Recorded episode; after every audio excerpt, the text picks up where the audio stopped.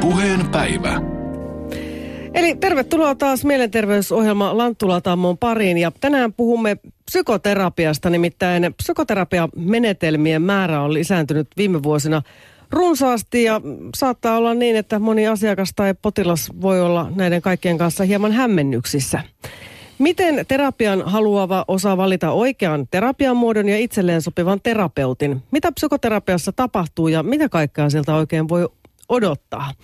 Vieraana on Jarl Wallström, olet kliinisen psykologian ja psykoterapian professori emeritus Jyväskylän yliopistosta ja kouluttanut siis psykoterapeutteja.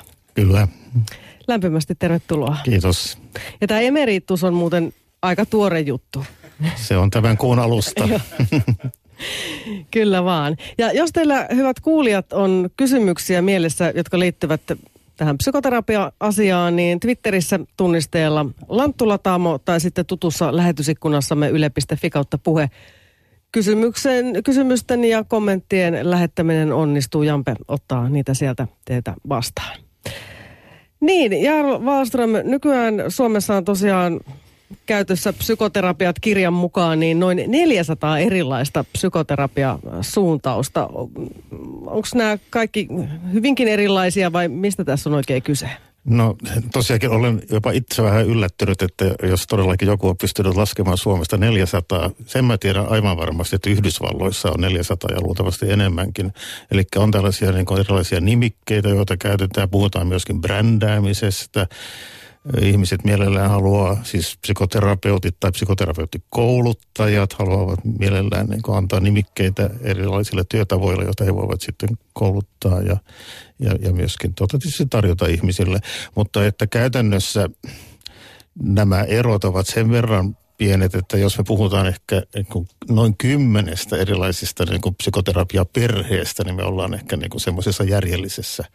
Ja Suomessa koulutetaan ehkä noin kymmentä eri psykoterapiasuuntausta ja myöskin Kelan kuntoutuspsykoterapian sivuilla kun haetaan psykoterapeuttia, niin siellä on noin kymmenen tällaista eri suuntausta, jonka välillä voi tehdä valintoja. Okei, täytyykin nimittäin ehkä muuten tarkistaa, että ehkä se 400 on sitten se koko maailman tilanne, eikä, eikä vain, niin. vain, vain Suomen tilanne. Mutta joka tapauksessa hirveästi on tullut erilaisia, että kun ö, laitoin tuonne sosiaaliseen mediaan vähän kyselyä, että olisiko mielessä jotain erilaisia näkökulmia, niin tosi paljon tuli kaiken näköistä, mitkä liittyy kehollisuuteen ja liikkumiseen Kyllä. ja monen näköiseen juttuun. Kyllä, tämä kehollisuus on viime aikoina ollut kovin semmoinen pop-aihe, jos niin sanoisi. No mutta käydäänkö läpi nyt ne sitten ne tunnetuimmat? Ei ehkä ihan kaikkia kymmentä, mutta ainakin itse on törmännyt varmaan eniten psykoanalyysiin, ratkaisukeskeiseen ja kognitiiviseen psykoterapiaan. Joo, ja siinä on ehkä tärkeä, nuo kolme ovat tietysti tärkeitä, mutta kun puhutaan kognitiivisesta psykoterapiasta, on hyvä tehdä ero kognitiivisen psykoterapian ja kognitiivisen käyttäytymisterapian välillä, koska ne painottaa aika paljon eri tavalla sitä miten paljon ikään kuin terapeutti on aktiivinen ja antaa ehdotuksia ja työkaluja, ikään kuin henkisiä työkaluja asiakkaalle ja kuinka paljon on kysymys siitä, että ikään kuin semmoista yhteistä tutkivaa työtä tehdään. Että oikeastaan mä sanoisin, että että tuota, no, kuluttajan kannalta on hyvä niin kuin nähdä se, että on kahden tyyppisiä noin periaatteessa. Että on, on semmoiset enemmän niin kuin selvittävät, tutkittavat, keskustelevat psykoterapian muodot. Ja sitten on sellaisia, jossa, jossa tosiaankin enemmän niin kuin haetaan käytännön työkaluja ikään kuin asiakkaalle toimia uudella tavalla uusissa tilanteissa. Mistä siinä sitten on kysymys, kun esimerkiksi netissä aika paljonkin törmäsin semmoisiin kommentteihin, että no meni sinne terapiaan, ei sitten kyllä mitään hyötyä ollut, että 75 euroa maksoi tuntia, sitten se vaan oli hiljaa ja nyökytteli ja hymisteli. Mitä terapiaa tämä on?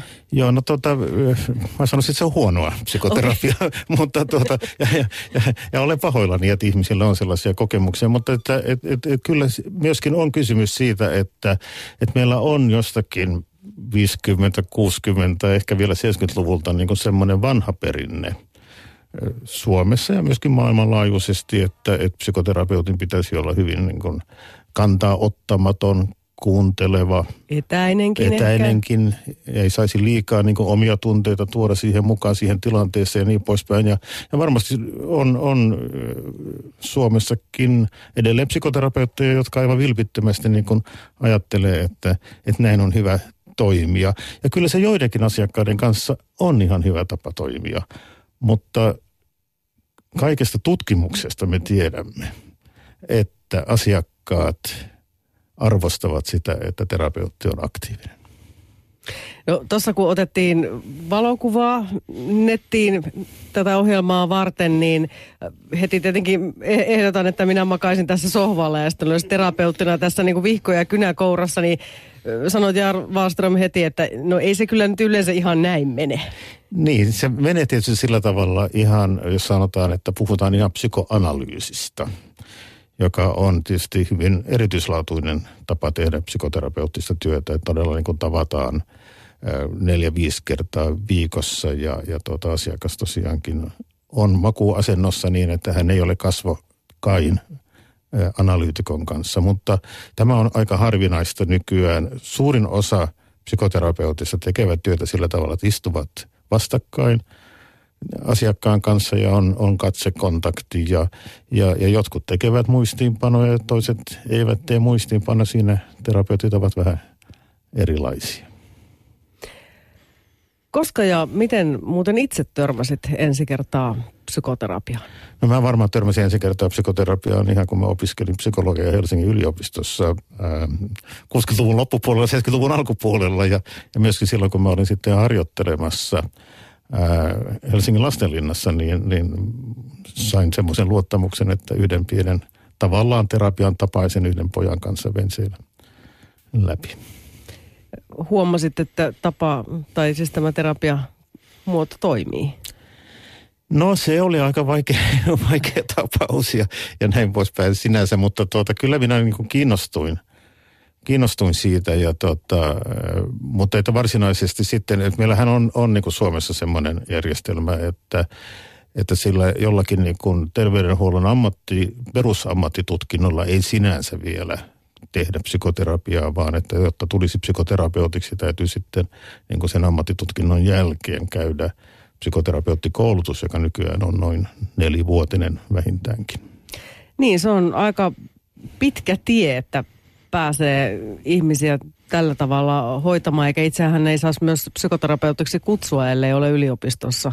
Juuri näin. Tätä Meillähän on nyt ollut muutaman vuoden, vuoden tuota, sellainen asetus voimassa, että vain yliopistot voivat antaa niin kuin sen tutkinnon, tai sen todistuksen, se ei ole tutkinto, mutta sen todistuksen, jonka pohjalta voi kutsua itseään psykoterapeutiksi. Mutta mennään vielä siihen tehokkuuteen. Tätä Joo. ei varmaan siis tehtäisi, jos ei siitä olisi havaittu olevan ihmisille Kyllä. hyötyä? Kyllä. Et, et, et jos puhutaan, voidaan puhua tehosta tai tehokkuudesta, jota voidaan todeta tämmöisissä kliinisissä kokeissa ja sitten voidaan puhua vaikuttavuudesta, joka on sitä, että miten nämä menetelmät toimii sitten ihan niin kuin arkipäivän käytännöissä. Kliinisissä kokeissa psykoterapian teho on erittäin korkea. Se on siis voidaan sanoa näin, että, että 70 prosenttia niistä, jotka tulevat psykoterapiaan niissä optimaalisissa oso- olosuhteissa, hyötyvät siitä, kun ne, jotka eivät kävisi terapiassa, jolloin samantyyppisiä ongelmia vain 30 kokisivat niin kuin tilanteensa paranemisen. Eli se on todella iso teho. Jos ajatellaan mitä tahansa, lääketieteellistä tai sosiaalista interventiota käytännön vaikuttavuus ei ole ihan sitä luokkaa, mutta kuitenkin ihan selvästi suurin osa hyötyy. Niin kuin esimerkiksi masennuslääkkeistä he välttämättä ole kaikille hyötyä, mutta sitten taas terapia voisi auttaa. Niin, ja, ja tota, mä ajattelen sillä tavalla, että, että tota, lääkitys voi olla ja on varmasti monille ihmisille avuksi, mutta että siitä on myöskin ihan tutkimusnäyttöä, että semmoinen niin pysyvämpi niin apu saadaan joko psykoterapialla tai psykoterapialla yhdistettynä lääkitykseen. Että lääkityksen vaikutushan loppuu, kun lääkitys loppuu, mutta psykoterapian vaikutus, jos se on onnistunut, jää pysyväksi myöskin sen hoidon jälkeen. Ja kuunnellaan hetken kuluttua Sarin tarina, koska hän kävi vuosia ja hänellä on ihan hyviä kokemuksia, mutta sitten on myös vähän huonojakin. Mutta haluaisin vielä kysyä vähän sitä, että mihin se psykoterapian hyöty perustuu? Mitä siinä niin kuin, tapahtuu? No tota, si- siinä on muutama asia, jotka ovat ikään kuin varmasti yhteisiä kaikille psykoterapiasuuntauksille. Ja, ja tota, kun ihmisiltä on kysytty, että mikä tässä oli niin kuin heille hyötyä, niin, niin tuota, siinä tulee niin kuin kaksi asiaa aina vastaan. Ensinnäkin yksinkertaisesti tämä, että joku kuunteli minua ja, ja, ja hyväksyvästi ikään kuin otti mua vastaan.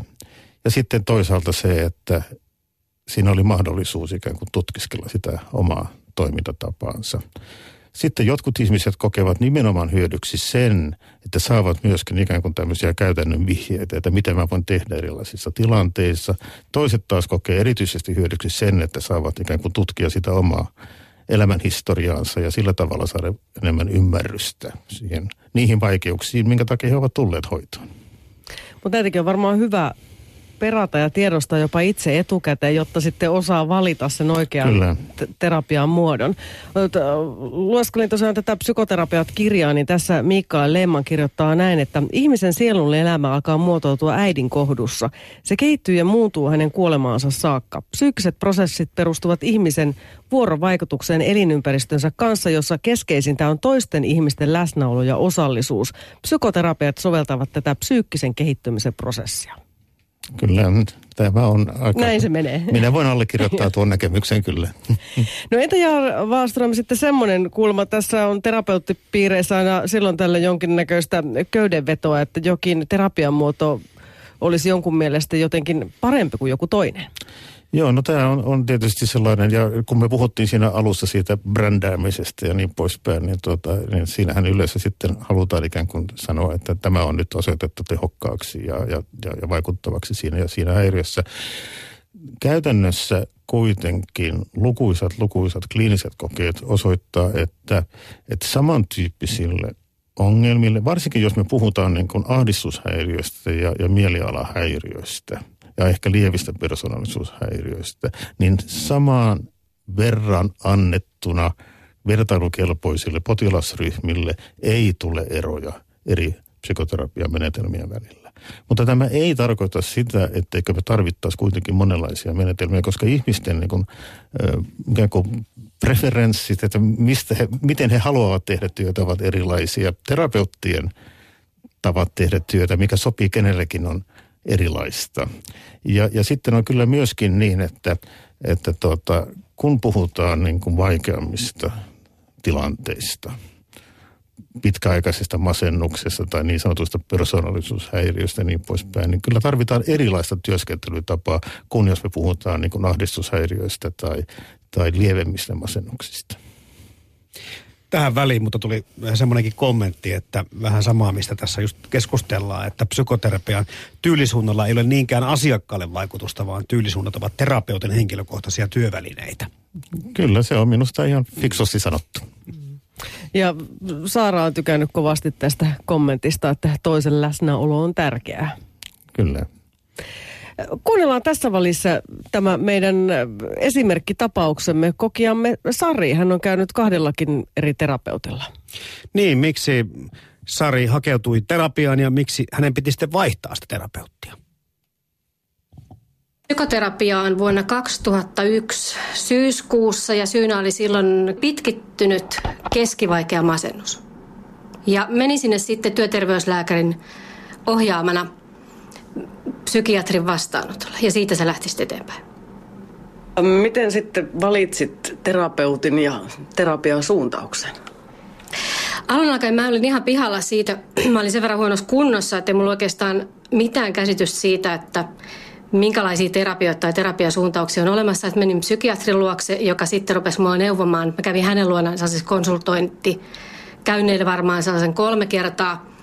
Ja sitä kautta mä sitten päädyin terapeutille, jonka suuntausta mä en varsinaisesti muista, että mitä se sitten oli. Se suuntaus, mä kävin siellä jonkun puoli vuotta sen terapeutin luona, mutta siinä sitten kävi niin, että se rupesi nukahtelemaan siellä vastaanotolla. niin mä vaihdoin sitten takaisin sille psykiatrille, joka sitten edusti tällaista vähän niin kuin psykoanalyyttistä suuntausta. No kyllä hän oli ihan koulutettu psykoterapeutti, mutta et mä en tiedä oikein. Mä yritin hänen kanssaan keskustella siitä, että miksi hän rupesi nukahtelemaan siellä ilmeisesti. Mä luulen, että siinä oli ehkä vähän sellaista, että hän saattoi olla sitten vähän väsyksissä. Mä kävin siellä aina iltapäivisin töiden jälkeen. Ja sitten se, että mä en ehkä ollut sit sillä lailla niin kuin jotenkin helppo asiakas, koska mulla oli tietysti paljon niin kuin asioita, mitä mun piti käydä läpi vuosikymmenten saatossa niin kuin kertynyt. Ja hän jotenkin kauheasti odotti sit sitä, hän puhuikin siitä, että jotenkin se terapia menisi niin kuin nopeammin eteenpäin. Mitä se ei sitten tosiaankaan mennyt. Ja siinä kohtaa mä olin sen verran niin kuin kuitenkin sekaisin, koska mä olin ensin niin kuin tavallaan, mä kävin yli, ylikierroksilla, että mä en ollut sillä lailla masentunut, että mä olisin vaan niin kuin flegu. Eli ne kierrokset piti saada ensin alas.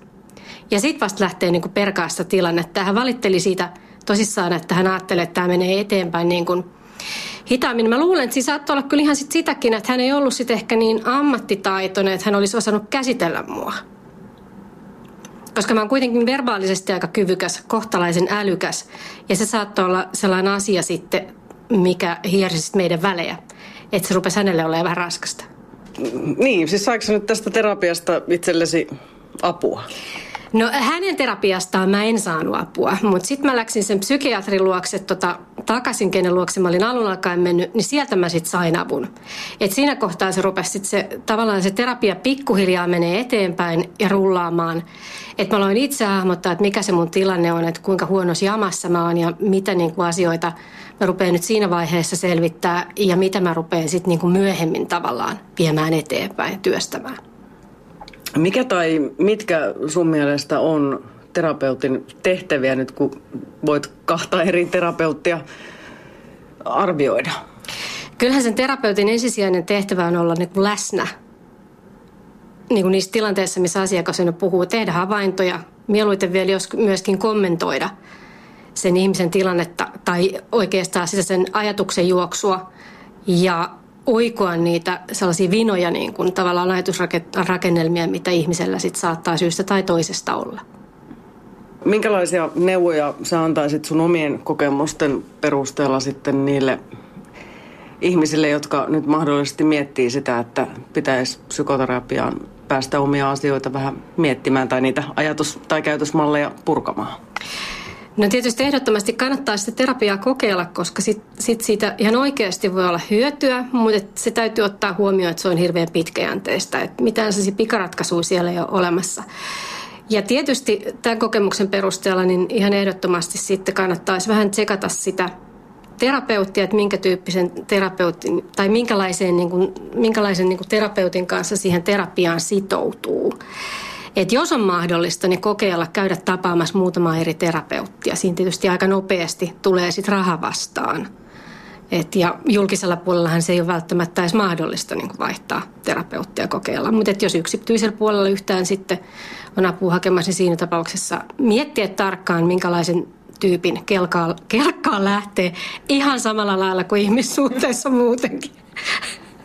Miten kauan sulla sitten kaiken kaikkiaan tämä terapia kesti. Ensin puoli vuotta tämän ei niin onnistuneen kokeilun jälkeen, niin kauan kun olit sitten tässä tämän psykiatrin terapiassa? Mä kävin tota, siinä sitten sellaisen melkein nelisen vuotta, neljä-viisi vuotta. Tietysti siinä oli vähän takapakkia tullut siinä alussa, koska se puoli vuotta meni vähän siinä sutiessa. Ei paljon päästy eteenpäin. Ja tota, sitten se rupesi harveneen sitten jossain kohtaa ne kerrat sitten sillä lailla, että, että kyllä se viitisen vuotta sitten kaiken kaikkiaan siinä meni. Mm. Mitä sä tarkoitat sille, että tuli takapakkia? Tuliko sulle entistä huonommat fiilikset tai mikään ei vaan siis niin kuin muuttunut? No se oli lähinnä tietysti se nukahtelu siinä sitten teki sen, että eihän se asia mennyt eteenpäin. Mä olin kauhean hämmentynyt siitä eikä, ja tavallaan sitten tietysti kyllähän siinä koki tietynlaista niin turvattomuutta ilman muuta. Että jos sä menet jonnekin hakemaan apua ja sitten ruvetaan ottaa tirsoja, niin tota, siinä ei ehkä tule sellaista oloa, että, että olisi niin turvallisissa käsissä. Että se oli ehkä tavallaan se terapia sitten varsinaisesti alkoi sen puolen vuoden jälkeen. No, mitä hyvää siitä terapiasta sulle sitten on ollut? Siitä on ollut kauheasti niin kuin hyötyä siinä mielessä, että mä rupesin sitten ensiskin ymmärtää niin omia juuriani ja sitä sellaista tavallaan asioita, joihin mä olen itse osallinen, joihin mä olen tavallaan pystynyt vaikuttaa, olosuhteita, joihin mä olen syntynyt, joihin mä en ole voinut vaikuttaa. Ja tavallaan sit niiden, sitä niin kuin omien vanhempien, isovanhempien, niiden niin kuin vanhempien tavallaan sitä taakkaa, joita mä olen sit omalta osaltani joutunut kantamaan. Et se on ollut yksi tällainen osata tavallaan niin kuin erottaa muut ja tavallaan se historia sit omasta itsestään, omasta persoonastaan. Ja tietysti sitä ymmärrystä siihen, että minkälainen niin persoona persoonallisuus mä oon, miten mä reagoin eri tilanteisiin, olen reagoinut. Ja ehkä sitten aika tärkeä sellainen tilanne, että omien rajojen pitämistä, sen vahvistamista. Kuinka rankaksi sä koit sen terapian, niin kuin kerroit justiinsa, niin aika joutuu pohjamutiakin myöten käymään monennäköistä asiaa läpi? Olihan se niin kuin psyykkisesti välillä hirveän rankkaa, että kun, kun siinä sitten tavallaan niin kuin se vuorovaikutus oli kuitenkin siinä mielessä aika hyvä, että sitä saa aika paljon hyvä, sellaista palautetta sit siitä, että et, et kaikki tavallaan omat jutut ei selittelyt mennyt läpi, että sitä joutui tavallaan kyllä aika tiukasti katsoa itseään niin kuin silmiin sitten, että minkälainen ihminen se on, että se oli psyykkisesti välillä niin kuin tosi rankkaa, että saattoi niin sen terapeutin, terapian jälkeen olla niin kuin ihan poikki sit koko loppupäivän. Että siinä ei kauheasti niin kuin mitään tehty. Et se ehkä kuvaa sit sitä, tai että välillä kun kävi terapiassa, niin sitten oli pakko ottaa tiirsat, koska oli yksinkertaisesti niin väsyksissä. Et se ehkä se sellainen niin kuin henkinen väsyminen, joka jotenkin sitten tulee ja ilmenee niin kuin fyysisenä väsymisenä myöskin, niin kuin kuvaa sitä, sitä raskautta silloin kun sä hakeuduit sinne terapiaan tai ja sulla diagnosoitiin tämä masennus, niin olit kuitenkin jo ihan aikuinen ihminen. Oliko se siihen asti pystynyt olemaan niin sanotusti terveen kirjoissa? Tuliko nämä ongelmat vasta silloin kunnolla pintaa? Terveen kirjoissa mä olen ollut niin, siihen asti, että ei mulla ollut mitään mielenterveysongelmia varsinaisesti aikaisemmin ollut.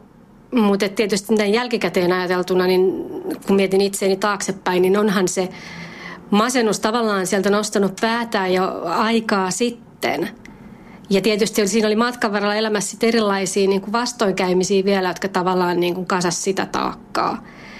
Et, mutta et aika vanhaksi asti toisaalta, nelikymppiseksi asti niin kuin pötkin. Niin kuin niillä eväillä, mitkä siihen asti oli elämässä ollut. Joo, tällä just haen sitä, että jos on kuitenkin ollut vaikeita lapsuuden kokemuksia, että kuitenkin saattaa pystyä tosiaan niin kuin aika pitkälle pötkimään ennen kuin ne tulee kunnolla sitten päälle. Joo, se on ihan totta ja siihen varmaan sitten vaikuttaa tietysti hirveän paljon sellaista asiaa, kun ihmissuhteet, mitä sulla muuten on, on ollut, niin kuin, että mulla on ollut siis rakastavia niin kuin ihmisiä lapsuudessa, on ollut aikanaan hyvä parisuhde – tai joka oli aikansa sitten hyvä ja toimiva ja on ollut hyvin ystäviä ihmissuhteet, sellaisia, ja liikunta on ollut kovin, kovin niin kuin tärkeä asia mun elämässä. Että kaikki nämä varmaan on sitten vaikuttanut sit siihen, että sitä niin kuin tiettyyn rajaan asti niin kuin pysy kasassa. Vaikka sitten huomaan kyllä jälkeenpäin, että, että kyllä ne viimeiset vuodet oli sit sellaisia, että hirveän paljon sitä energiaa meni sen oman pään niin kuin kasassa pitämiseen.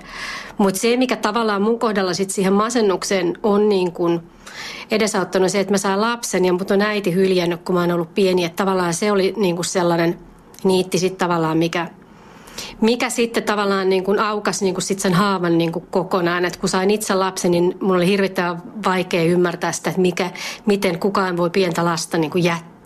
Ja sitten se äidittömyyden kokemus sit siinä vaiheessa tietysti se, että kun ei sulla äitiä, keltä kysyy neuvoa tai mihinkään niin kuin peilata. Että olihan mä isovanhempien kanssa kasvanut. Iso äiti oli ollut niin kuin mulle äidin korvike, mutta että hän on kuollut vuosikymmeniä sitten jo. Että ei tavallaan ollut sitä sellaista tukiverkostoa, mitä olisi siinä kohtaa halunnut. Ja eikä tietysti nyt jotain anoppiakaan vaivata niin kuin loputtomiin, että siinä on taas omat twistinsä siinä kuviossa. Näin kertoi Sari kokemuksesta ja kuullaan lisää vielä tässä hänen tarinoitaan, kun lähetys etenee. Kello on 11.27. Täällä puheessa on menossa siis Yle puheessa Lanttu Lataamo. Puheen päivä. Lanttu Maakarana, Heidi Laaksonen ja vieraana kliinisen psykologian ja psykoterapian professori emeritus Jarl Wallström. Heräsikö Sarin kokemuksista ajatuksia? No kyllä heräsi ensinnäkin semmoinen ajatus tietysti, että olen pahoillani siitä, että tuo ensimmäinen psykoterapeuttikokemus oli näin huono. Ja sitten olen iloinen hänen puolestaan, että hän sitten löysi taas psykoterapeutin, jonka kanssa hän saattoi tehdä yhteistyötä. Ja kun mä kuuntelin sitä, että miten hän kuvasi sitä, että mistä on kysymys ja mistä se muutos lähtee, niin minusta se oli aivan siis nappiin se kuvaus. Että tuosta on kysymys psykoterapiassa. Op- oppikirjasta melkein, niin, kun olisi luettu, vaikka eihän ole, ole lukenutkaan. Mm. Ö, miksi terapiaan yleensä hakeudutaan? Niin kuin tässäkin tapauksessa, niin kaikillahan meillä ei ole välttämättä keinoja käsitellä tiettyjä mm. asioita. Esimerkiksi lapsuus, lapsuus voi olla niin turvaton, että se aiheuttaa Joo. aikuisuuteenkin Joo. vielä.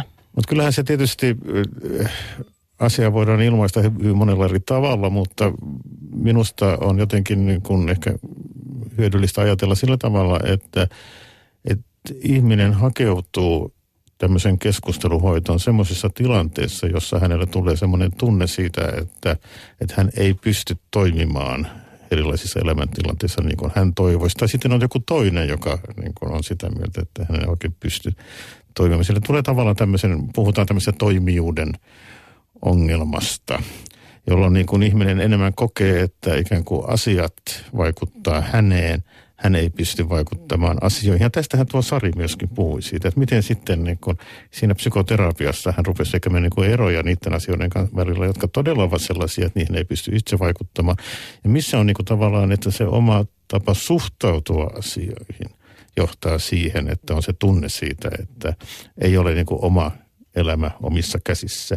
Ja se on usein niin kuin se lähtökohta. Se sitten, niin kuin, että miten ihmiset siitä puhuu ja millä tavalla se sitten myöskin niin kuin ilmenee semmoisena henkisenä ahdinkona ja, ja, ja tota, psykologisena tai psykiatrisena oireena. Se voi olla erilaista, mutta ikään kuin tämä on tavallaan niin kuin se yhteinen asia. Jostain taisin lukea jonkun sellaisenkin määritelmän, että psykoterapian tarkoitus olisi saada ihminen olemaan enemmän oma itsensä. No kyllä, kyllä se, kyllä se tietysti näin on, on, että mitä sieltä sitten aina löytyykään. Ja se Mutta, voi olla vaikea ja uuvuttavaa, niin, niin kuin kuulimme. Kyllä. Joo, että kyllähän se tietysti ilman muuta niin kuin tarkoittaa sitä, että, että, tota, että usein henkilö pääsee, en sano sitten joutuu, että pääsee niin kuin siihen, että voi myöskin nähdä tosiaankin, että mikä on niin kuin se oma käyttäytymistapa, oma ajattelutapa, on oma tuntemisen tapa, joka niin kuin on myöskin mukana tuottamassa niitä elämisen ongelmia, mitä hänellä on. Mistä tunnistaa ammattitaitoisen terapeutin? No tota, kyllä mä sanoisin näin, että, että, että tietysti terapeutit ovat erilaisia ja se on hyvä näin, että on monenlaisia ihmisiä terapeutteina, mutta se, että, että on kunnioittava, kuunteleva, mä sanoisin, että se, ne on niin ne kaksi ensimmäistä asiaa, josta voi ikään kuin sen tunnistaa. Ja että varmaan, että tulee myöskin semmoinen tunne, että, että tämän ihmisen kanssa, kanssa mulla on niin semmoinen tunne, että, että mä voin luottaa häneen. Niin, koska siis monellahan asiakkaallahan saattaa olla jonkinlaisia tämmöisiä turvattomuuden kokemuksia. No, sanoisin, että melkein kaikki. Niin, niin sitten jos se tapahtuu vielä siinä terapiassa, niin se on varmaan aika Joo, haitallista. Kyllä. No, mitä jos sitten siinä terapiassa tuntuu pahalta? Niin kuin sanottu, niin se prosessihan voi olla aika raskas, koska Joo. mitä siitä minuudesta sitten tuleekaan esille, niin missä vaiheessa sitä terapeuttia sitten kannattaa harkita vaihdettavaksi Joo. tai vaihdettavan? No tota, nyt jos on hyvä terapeutti, joka osaa asiansa, niin, tota, niin, niin tämä terapeutti on toivottavasti silloin semmoinen, joka niin tunnistaa sen, että nyt meillä on yhteistyövaikeuksia ja ottaa ne puheeksi. Et me, meillä on niin tutkimustietoa tästäkin, että, että yhteistyövaikeudet sinänsä eivät haittaa terapiaa, mutta se, että on yhteistyövaikeuksia, joita terapeutti ei tunnista – tai ei ota niitä puheeksi, vaikka tunnistaiskin, se on haitallista sen terapiaprosessin kannalta. Jarl Wallström, mikä on sitten empatian rooli tässä terapeutin työssä? Tuossa aluksi käytiin vähän niitä erilaisia terapiamuotoja läpi, mutta sanoit kuitenkin, että kyllä sen pitäisi sen terapeutin jollain mm. tavalla mm reagoida. Pitääkö terapeutin olla tosiaan myös empaattinen? No tämähän on Carl Rogersin ajatus 50-luvulta ja mä sanoisin, että jos jotakin on pysyvää niin kuin tässä terapiakentässä, niin kyllä se on se, että, että tämä empatia on tärkeä ja on, on niin kuin hyvä muistaa, että mitä silloin tarkoitamme empatialla, nimenomaan psykoterapiassa. Se tarkoittaa sitä, että pystyy, terapeutti pystyy näkemään asiakkaan tilanteen ja asiakkaan kokemuksen sillä tavalla, kun asiakas sen itse kokee, ilman että hän menee siihen mukaan.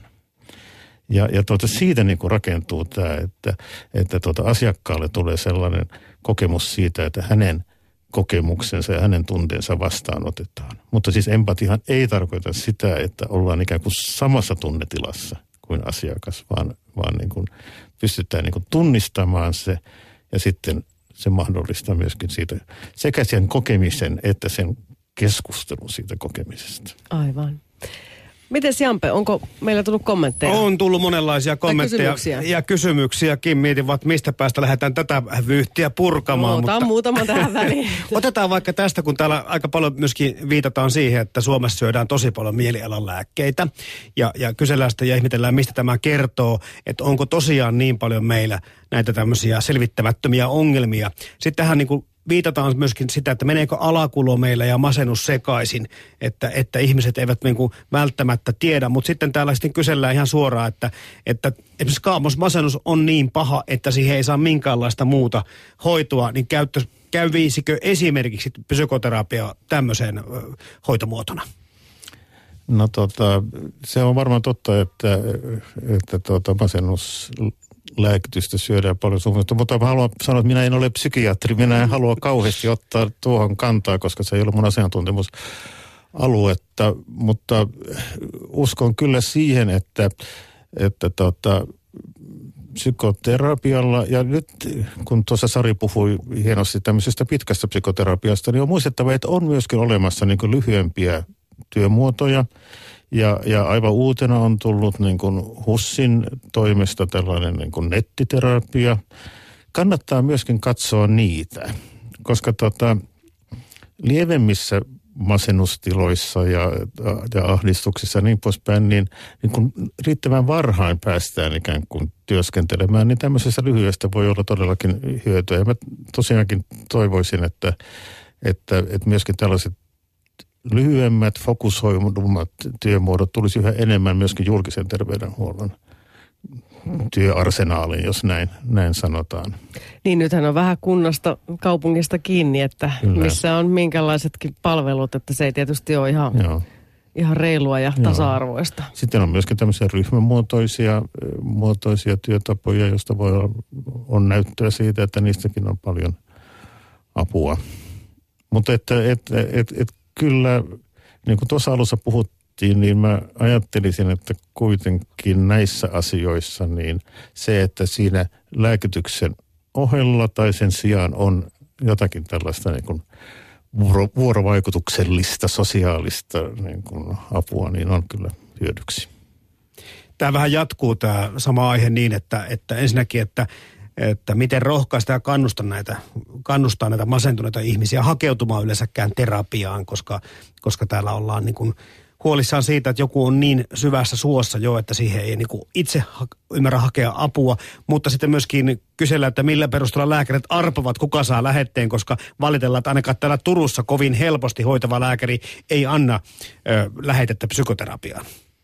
Joo, mä- en valitettavasti Niin voi puhua turkulaisten lääkäreiden puolesta, etten osaa ottaa tuohon kantaa. Mutta yleisesti, että onko tämä niin kuin lääkäreillä millä tavalla ö, hanskassa tämä psykoterapian tieto sitten näistä asioista? No tuota, varmaan vaihtelee paljon, mä voin kuvitella näin. Ja, ja sitten on tietysti myöskin niin, että kun on paljon ihmisiä, joilla on hätää, eikä ole niin kuin sillä tavalla terapeutteja tarjolla, niin kyllä mä sen ymmärrän, että, että lääkäri sitten niin kuin yrittää antaa sen avun, mikä hän voi tehdä. Mutta semmoinen asia, minkä mä haluaisin sanoa tässä näin, että nyt on HUSSin alueella kehitetty myöskin tällainen, niin kun se on nimenomaan sitten psykiatrian avohoidossa, tällainen menettely, jolla arvioidaan sitä psykoterapian tarvetta. Eli käydään semmoinen kolme, neljä, viisi kertaa ja, ja tuota, tietyn formaatin mukaan niin käydään läpi asioita, jolla pystytään niin kuin paremmin ikään kuin erottelemaan, että ketkä hyötyvät psykoterapiasta, ketkä eivät. Ja joka tapauksessa ihmiset saavat niin kuin sellaisen ikään kuin opastuksen siitä, että mistä on kysymys psykoterapista ja voisiko se olla mun kohdalla hyödyksi tai ei. Ja, ja mä toivoisin, että, että tämä työtapa niin leviäisi Suomen muuallekin, koska silloin me saataisiin ikään kuin semmoinen tilanne, että, että ne, jotka tarvitsevat ja voivat hyötyä enemmän ohjautuisivat psykoterapiaan ja sitten ne, joilla, jotka eivät ehkä hyötyä tai eivät halua siinä vaiheessa elämässä tätä palvelua käyttää, saisivat muun tyyppistä psykososiaalista apua. Aivan. Jarl Wallström, olette itsekin tämmöinen vaativan perhe, vaativan tason perheterapian mm.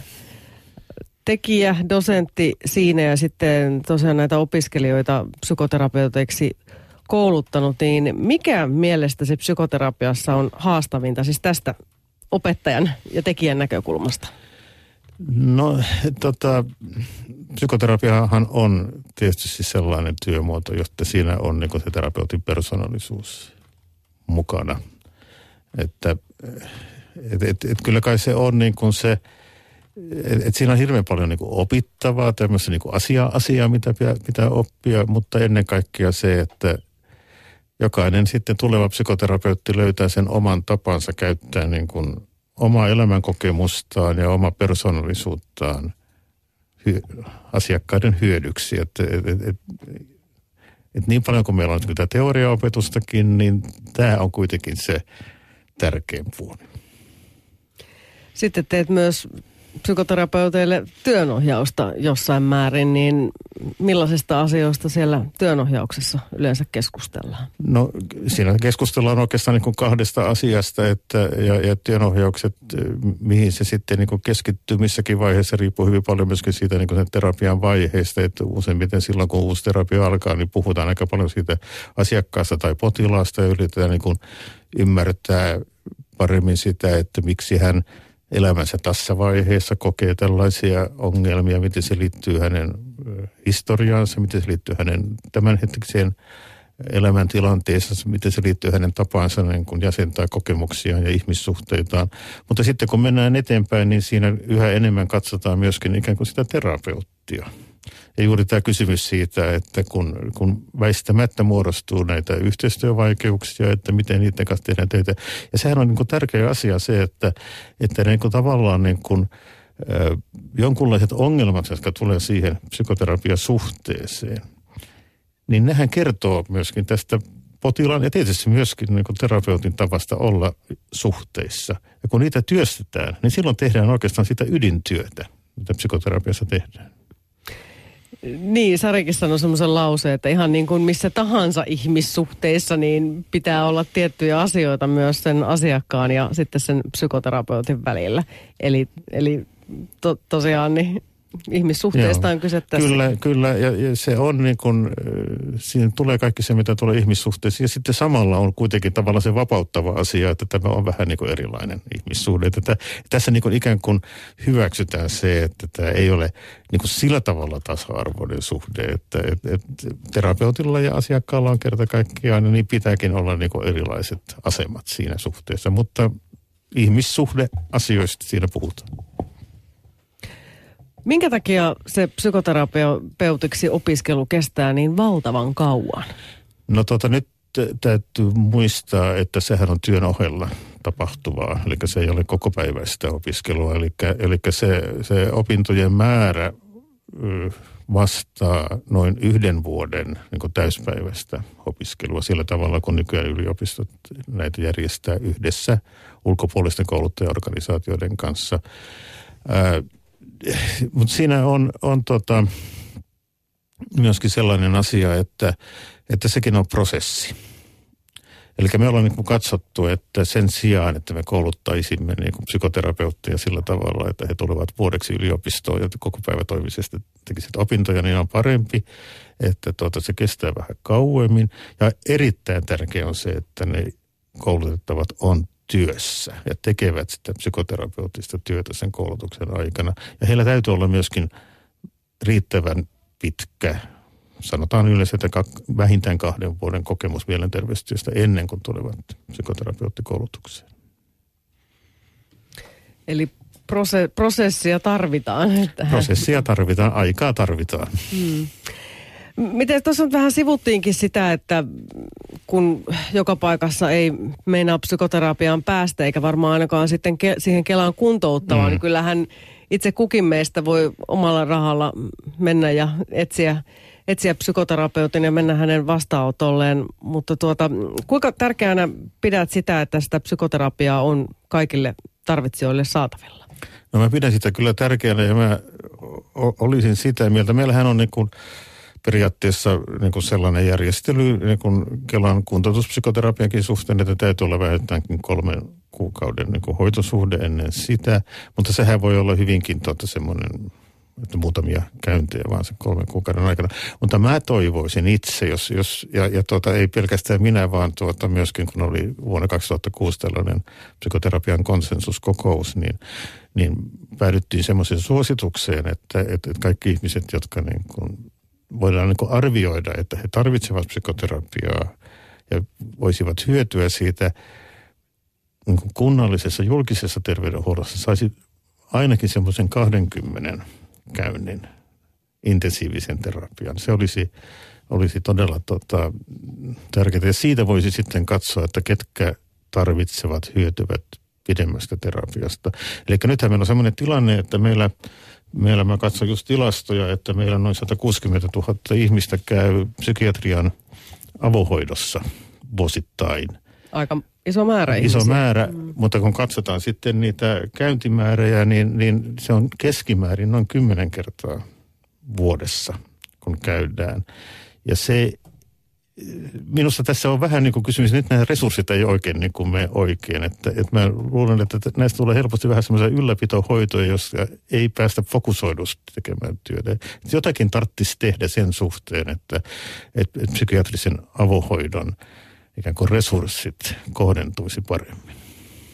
Mutta olet kuitenkin myös sitä mieltä, että yleensä tällaiseen hoitoon ei kukaan ihan niin kuin turhan takia hakeudu, koska kuitenkin välillä on vähän tätä kritiikkiä, että ihmiset nykyään vähän niin kuin yli, ylianalysoikin itse, itseään. Että... Joo, joo mä, mä, siis tav- mä suhtaudun vähän kaksijakoisesti tähän kysymykseen, että et, et varmasti näinkin on, että tämä on nyt on tämmöinen elämäntapa, mikä nyt on kehittynyt, että ja näin, ja, ja ihmiset kai sitten jotenkin tykkää vai tykkää, että sitten niin kun sitä itsensä tutkiskella. No onko siitä nyt niin kauheasti haittaakaan, mutta niin kuin tuo, jos me vielä palataan tähän mm. Sariin, joka Joo. mun mielestä niin hyvin puhuu näistä asioista, että kyllähän se varsinainen niin kuin psykoterapeuttinen prosessi on niin työläs, että minä oikein usko, että monet ihmiset niin kuin sellaiseen lähden niin kuin ilman hyvää syytä.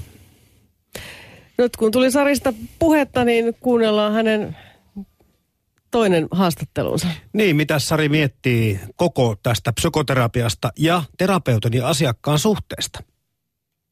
No siellä välttämättä ei nyt hirveästi tapahdu, että yleensä tietysti mennään terapiaan, istutaan tuolla ja ruvetaan käymään läpi tai sitten tietysti itse käy läpi ehkä niitä sellaisia asioita, kertoo siis sille terapeutille, että mitkä niin kuin itseään niin kuin omaa mieltä niin kuin painaa tällä hetkellä, että on ne nyt sitten mitä tahansa, niin kuin, että jos on ahdistunut tai on huolissaan niin kuin parisuhteestaan, sitä voi käydä läpi, että miksi on huolissaan tai mitä siinä on.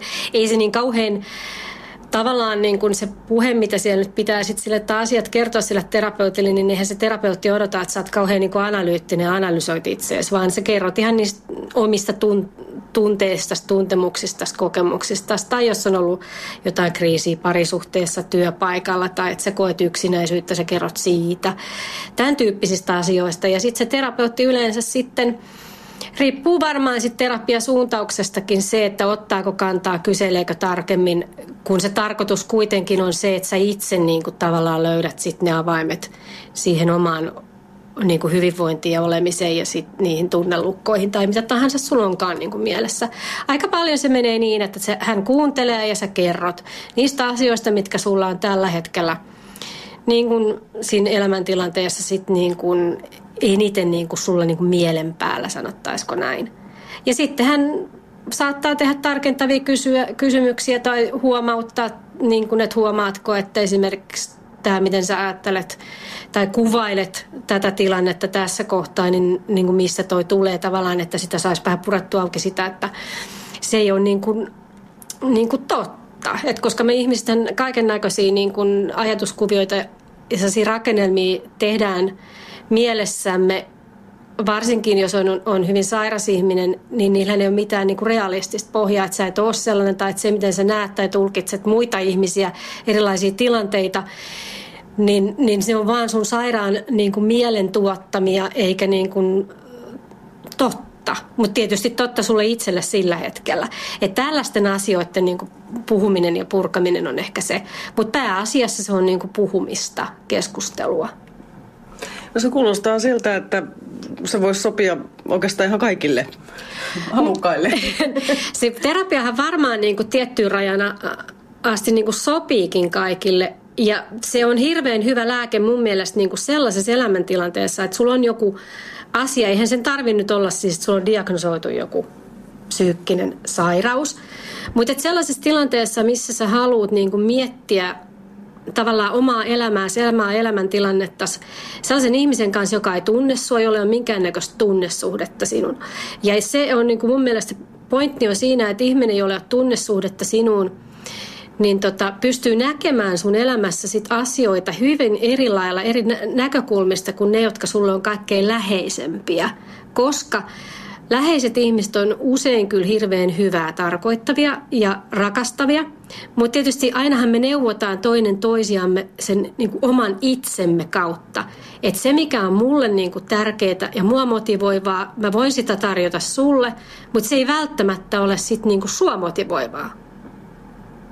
Ja kenties sitten sen läheisen omat arvot saattaa vaikuttaa aika paljon. Terapeutillahan arvot ei saisi vaikuttaa Joo, siihen. joo, nimen, nimenomaan niin, että siinä on aika paljon niin kuin pelissä sit, sit tavallaan, että et, et vaikka ollaan kuinka läheisiä, niin me ollaan kuitenkin eri ihmisiä, erillisiä. Et se, siinä mielessä jo on tilanteita, joissa sitten on ihan hyvä, että et, et te keskustelee jonkun niin kuin tavallaan neut, sun, sun elämässä niin kuin neutraalin ihmisen kanssa. Että eihän se hyvässä terapiassa ne arvot ja sen asenteet saisi näkyä sen terapeutin. No, mitkä sun mielestä on ne edellytykset sille, että se terapia onnistuu? Se on niinku kyse siitä mun mielestä, että sä niinku asiakkaana tai potilaana tulet kuulluksi ja eikä pelkästään kuulluksi, vaan myös niinku ymmärretyksi. Se on oikeastaan ehkä sellainen peruslähtökohta sille, että, että se vuorovaikutus toimii. Ja myös sitten sellainen tietynlainen ehkä myös henkilökemia-asia. En tiedä, miten otetaan sitten niin kuin terapeuttipuolella tätä huomioon tai puhutaanko, keskustellaanko siellä tällaisista asioista. Mutta jotenkin mun mielestä siinä on kyllä myös kyse henkilökemiasta, että miten niin kuin kahden ihmisen kemiat kohtaa, vaikka se ei ole mikään ystävyys eikä toveruussuhde. Mutta joten joku sellainen kemia-osio siinä mun mielestä on, mikä sitten niin tavallaan auttaa sitä yhteistyötä. Ja jos ei sitä ole, niin sitten varmaan kannattaa sitä terapeuttia vaihtaa. No aivan varmasti, että jos ei sitä kemiaa ole, että se, ei niinku, sä, se, tavallaan se yhteistyö ei toimi, ei niin sanotusti synkkaa, niin tuottaako se terapia silloin tulosta? Ei välttämättä. Miten pitkälle terapia mielestäsi kantaa? Mihin rajaan asti se auttaa? Siinä mun mielestä tulee kyllä tietty raja terapiassa, että kyllä se auttaa ja antaa sulle eväitä niin kuin elämässä käsitellä sun omia tunteita, sitä itseymmärrystä, käsitystä siitä niin kuin tavallaan sitä sun omaa henkilöhistoriaa, että mistä niin kuin tavallaan eri, erilaiset niin kuin tällaiset tunne, tunteisiin liittyvät niin kuin reagointitavat, mistä ne tulee. Mutta kyllä siinä joku raja tulee vastaan, että et viimeinään sä kuitenkin oot yksin, sä oot niinku itses kanssa tietyllä lailla yksin, omien tunteiden kanssa yksin. Ja sun täytyy itse tehdä sitten ne päätökset ja ratkaisut siinä elämässä ja elää niiden tunteiden kanssa ja kestää niitä, myöskin niitä tunteita. Et kyllä se sellainen, terapeutti sellainen kanssakulkija on, mutta puolesta se ei kyllä tee. Miten sä nykyään pidät huolta itsestäsi? Tietysti aika paljon niin tärkeitä sitä asioita on sellaiset ihan niin kuin siis riittävä lepo, että rentoutuu. Pitää olla siis tekemistä ja lepoa sopivassa suhteessa. Liikunta, ihmissuhteet, ja sitten yksi on tällainen niin kuin käsillä tekeminen, että mulla on hirveän tärkeää, että mä saan käsillä tehdä ommella väkerellä kaikkea tällaista pientä luovaa sekä sitten niin kuin ihan luonnossa liikkuminen. Nämähän on aika tällaisia niin kuin itsestään selviä, simppeleitä asioita. Mutta kyllä monasti sitten toisen työelämän niin kuin rinnalla tuntuu unohtuva helposti. Mutta entäs se terapia, onko sieltä saadut opit, niin onko ne läsnä kuinka usein vielä sun elämässä? Onhan se tietysti sellaisia, että ehkä yksi, yksi sellaisista asioista niin kun on, on varmaan, mitä oli niin, niin ahdistunut ja masentunut siinä vaiheessa sellainen, että sen ymmärtää, että erilaisia tunteita tulee, niitä menee, että ne ei tavallaan vie mukana ja se on yksi ehkä tällainen. Ja sitten sellainen ihan sellainen harkinta, että sitä pystyy kyllä pikkasen niin kuin menee välillä vähän itsensä ulkopuolelle, jos nyt näin voi sanoa, ottaa esi, niin kuin etäisyyttä tilanteisiin ja miettiä sitä, että miten, mä nyt, niin kuin, miten mun kannattaa reagoida tai kannattaako mun nyt reagoida suoraan ja välittömästi tässä tilanteessa. Että et jos tulee sellaisia niin kuin vaikeita tai hankalia tilanteita kotona tai työssä tai mistä tahansa, niin ne on ehkä sellaisia niin kuin oppeja, että mä oon aika, aika niin kuin tunteella mennyt kuitenkin, ollut aika impulsiivinen tyyppi, niin tota, siitä harkintaa on kyllä tullut. Et se on ehkä aika tällä hyvä oppi kuitenkin. Näistä psykoterapiasta saamistaan opeista kertoo meille tässä kokemusasiantuntijana Sari. Kello on 11.53. Puheen päivä. Ja Lanttu Lataamo jatkuu vielä tovin ajan. Vieraanamme on siis kliinisen psykologian ja psykologian professori emeritus Jarl Wallström. Siinä taas Sari tiivisti monta asiaa mm. aika hyvin. Tuossa tuli noin mielenterveyden rakennusputki aika hyvin lueteltua. Kyllä. Ja ehkä mä voisin kommentoida niin, että, että se työskentelytapa, mikä hän ja hänen terapeutissa rakensivat, joka oli sitten keskustelua, ilmeisesti sopi hänelle oikein hyvin. Mutta on hyvä huomata, että on myöskin sitten näitä just näitä käyttäytymisterapioita ja tällaisia, jossa niin kuin ollaan enemmän toiminnallisia, jotka taas sopii toisille ihmisille. Että, että on, on hyvä, että on monenlaisia psykoterapioita. Miksei siellä terapiassa sitten aina synkkaa terapeutin ja asiakkaan välillä? Johtuuko se mahdollisesti vääränlaisesta odotuksesta? No tota, se voi johtua tietysti vääränlaisista odotuksista ja, ja, ja tietysti niin terapeutitkin joutuvat usein tekemään työtä sen kanssa, että että on, on vähän semmoisiakin kokemuksia, että ihmiset ajattelee, että kun minä olen tullut tänne ja nyt mä kerron kaikki mun murheeni ja kaikki mun elämänhistoriani, niin sitten tämä pitäisi tästä olla. olla. Ja, ja ei, ei, se ihan niin mene, vaan sitten vasta niin kuin alkaa se tavallaan työ, että ruvetaan niin kuin tutkimaan itseään ja niin poispäin. Että, että nämä on niin kuin sitten niitä ikään kuin yhteistyön karikkoja, joita kun ne ylitetään, niin, niin tuota, päästään niin kuin eteenpäin. Jampe. Joo, mä tota, tähän otan vaikka sekä tältä yhden kommentin yle.fi kautta puheen nettisivulta löytyvästä lähetysikkunasta, joka liittyy tuohon Sarinkin, Sarinkin kertomaan äsken. Eli nämä avut tai rakennuspalikat voi olla hyvinkin yksinkertaisia juttuja luonnossa liikkumista lähtien. Ja, ja, ja, mutta jos kukaan ei koskaan kerro, eikä ihminen itse sitä havaitse, niin mm. hän tarvitsee nimenomaan ulkopuolelta sen kimmokkeen, että miten se asia voisi lähteä menemään eteenpäin. Täällä nimittäin kommentoidaan useammassakin kommentissa, että psykoterapian hakeudutaan juuri kun elämässä ei muutoin ehkä löydy ketään, joka kuuntelisi tai ei haluta mm. sitten välttämättä tai uskalleta kertoa omista ajatuksista tai huolista ulkopuolisille tai läheisillekään ihmisille. Joo, ja, ja silloin voitaisiin siis niin sanoa, että, että ehkä löytyisi muitakin tapoja saada apua kuin mennä psykoterapiaan. Eli kun meillä on vähän psykoterapeutteja ja se on niin kuin pitkää ja työlästä, niin annettaisiin niin kuin niiden ihmisten mennä psykoterapiaan, jotka todella tarvitsee sitä. Ja olisi tosi hyvä, että olisi niin kuin sitten muita tapoja, joilla ihmiset niin kuin aktivoi toisiaan ja itseään. Mm, on erilaisia perhe tai siis näitä tällaisia ryhmäterapioita Kyllä, ja on, on ystävä, SPRlla ystävä toimintaa ja... Kaikkia tällaista, joo. No käydään vielä läpi sitten ne, että keitä kaikkia tai minkälaisissa t- tilanteissa se psykoterapia tosiaan hyödyttää? No mä sanoisin, että, että tuota kaikki sellaiset niin kun, äh, vaikeudet, jotka ilmenee niin kun sellaisena psykologisena ahdinkona, että ei saa niin kuin tehtyä elämässä mitä kokee, että pitäisi saada tehtyä. Ja, tota, ja useinhan se sitten on niin, että, että, että ne ongelmat on sellaisia, että ne riittää siihen, että saa myöskin psykiatrisen diagnoosin, ahdistushäiriödiagnoosin, masennusdiagnoosin, lievän persoonallisuushäiriödiagnoosin. Nämä ovat tyypillisiä tällaisia niin kuin keskusteluterapian kahdenkeskisen keskusteluterapian hoi, niin kuin indikaatiot, jos käytetään sitä sanaa. Täytyy kuitenkin muistaa, että se tutkimusten mukaan se ei ole se diagnoosi sinänsä, joka niin kuin kertoo siitä, että minkälaista terapiaa ihminen tarvitsee, vaan enemmän niin kuin kuitenkin hänen niin kuin tapansa toimia ja, ja tuota, hänen persoonallisuutensa ja, ja tuota, elämän kokemuksensa ja niin poispäin. Että siitä sitten lähdetään liikkeelle.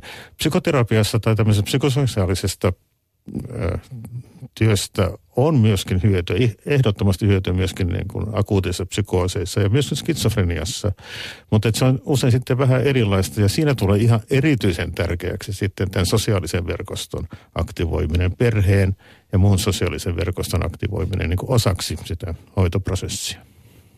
Mutta monenlaisia ihmisiä tosiaan voi psykoterapia mahdollisesti hyödyttää. Kyllä. Että jos aihe mietityttää, niin mitä kannattaa tehdä? Niin, kai se suomalainen järjestelmä toimii niin, että mennään ensin terveyskeskukseen. ja toivottavasti löytyy sieltä sellainen ihminen, joka tietää näistä asioista. Niin, ja osaa ohjata mm. sitten eteenpäin.